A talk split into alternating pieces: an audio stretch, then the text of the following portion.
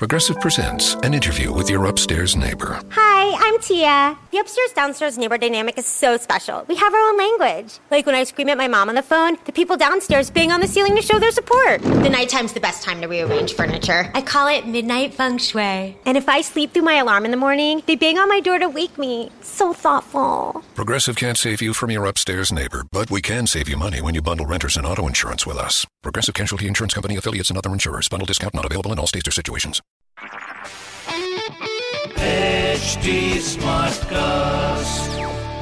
आप सुन रहे हैं एच डी स्मार्ट कास्ट और ये है लाइव हिंदुस्तान प्रोडक्शन हेलो मैं हूँ प्रतिमा पांडे और मैं आपके लिए लेकर आई हूँ अनोखी लाइव हिंदुस्तान के पेरेंटिंग के पल।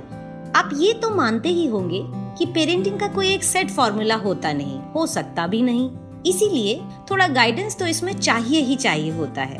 तो इस शो में मैं और कभी मेरे साथ एक्सपर्ट आपकी पेरेंटिंग की परेशानियों के हल बताएँगे, जिन्हें जानकर आई एम श्योर आप अपने बच्चों के और करीब आ पाएँगे, उनकी परेशानियाँ और आसानी से सुलझा पाएँगे।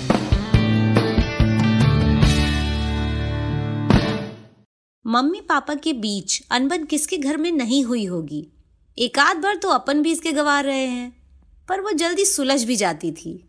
माहौल घर का बड़ा संजीदा हो जाता था तब। और सच कहूँ, जब तक मामला सुलझता नहीं था, तब तक जान अटकी रहती थी। किसकी साइड लें, ये सोच सोच के दिमाग चक्कर घिन हो जाता था।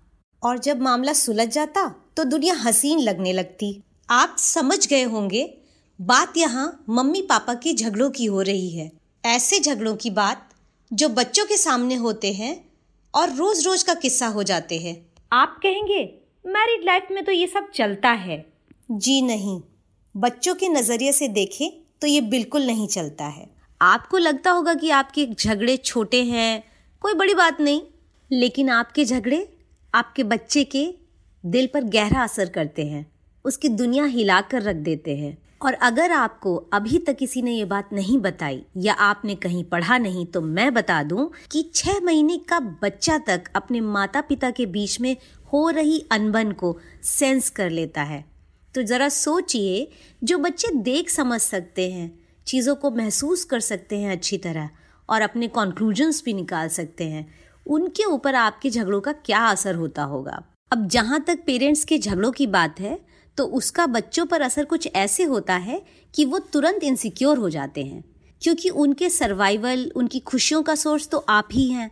और आपके बीच का तालमेल वो रोज ही गड़बड़ाते हुए देखता है।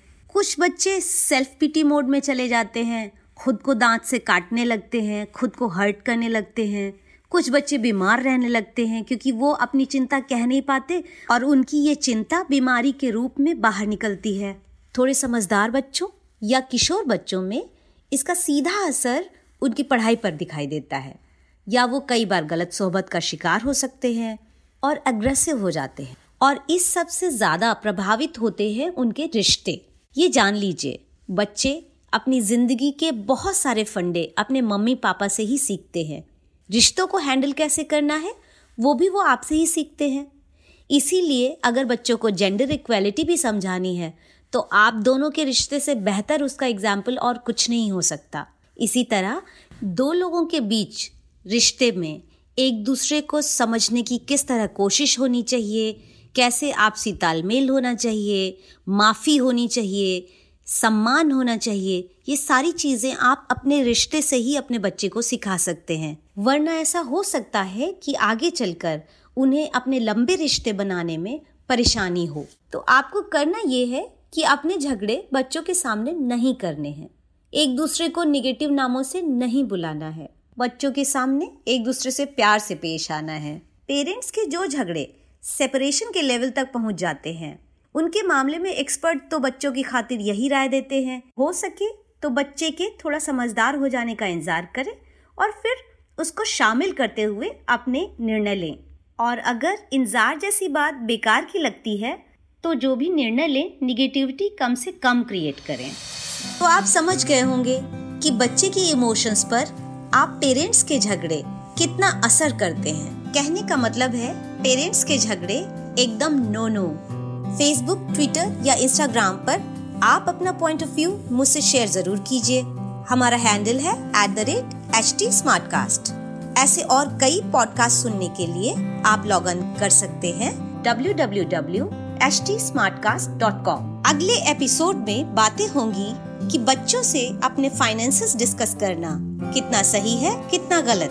तब तक के लिए मैं यानी प्रतिमा पांडे आपसे विदा लेती हूँ। हैप्पी पेरेंटिंग आप सुन रहे हैं एच डी स्मार्ट कास्ट और ये था live Hindustan production HD Smartcast.